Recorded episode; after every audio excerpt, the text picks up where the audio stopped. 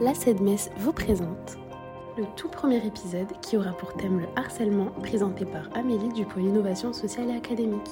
Bonjour Madame Dumas-Lavnac, vous êtes maîtresse de conférence à l'Université de Lorraine sur le site de Metz. Et aujourd'hui, nous aimerions avoir vos conseils sur le sujet de l'harcèlement pour les étudiants. Parce qu'on sait qu'aujourd'hui, le sujet de l'harcèlement dans le secondaire est très reconnu. C'est un sujet d'actualité très important, surtout en France. Mais pour les étudiants qui sont des personnes adultes et indépendantes de la faculté, il y a aussi un sujet, l'harcèlement, qui est très important et qui peut toucher beaucoup d'entre nous. Et du coup, dans ce cadre, on aimerait euh, avoir votre conseil en tant que référente anti-harcèlement à la faculté de droit, mais aussi en tant que membre du CHAU, qui est un collectif indépendant de l'Université Lorraine contre l'harcèlement.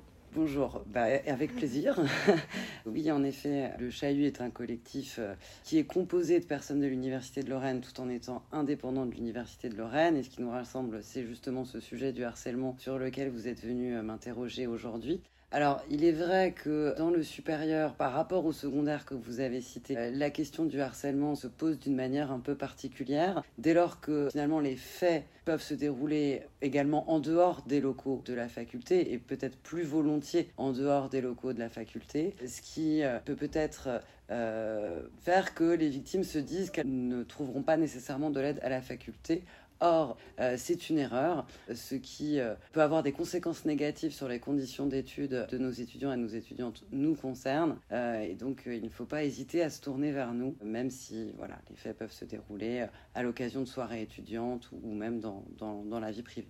D'ailleurs, comment un étudiant ou une étudiante victime d'harcèlement peut prendre contact avec l'Université de Lorraine pour faire part de ses expériences et pour avoir de l'aide justement?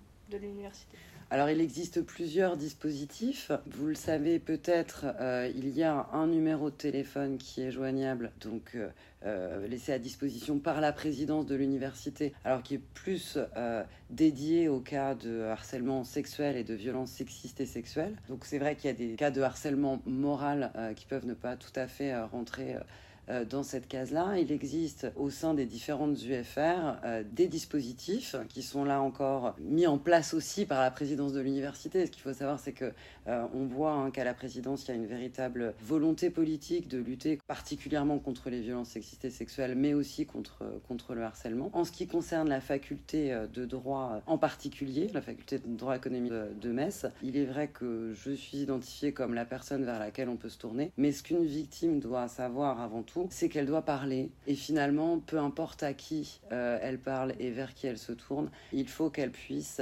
euh, exposer ce qu'elle ressent à quelqu'un à qui elle fait confiance. Donc ça peut être aussi un camarade, ça peut être euh, quelqu'un d'autre, mais effectivement, il y a des dispositifs au sein de l'université et à la faculté qu'elle peut solliciter.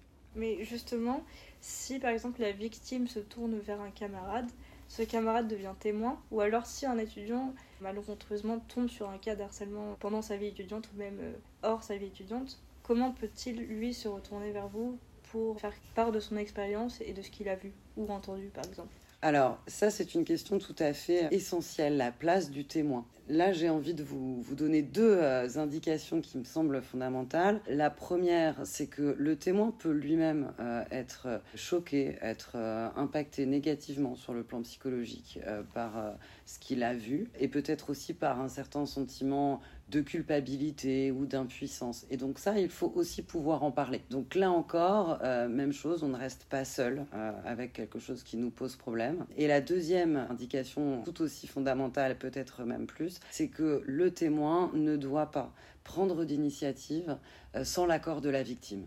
Ça, c'est très important. Parce que c'est à la victime de déterminer ce qui euh, lui convient le mieux, quelle est la démarche euh, à accomplir qui lui convient le mieux. Et ça, le témoin ne peut pas le faire à sa place. Donc la première chose à faire, c'est d'aller en parler à la victime. Et eh ben, je vous remercie, Madame dumas lavnac Merci à vous.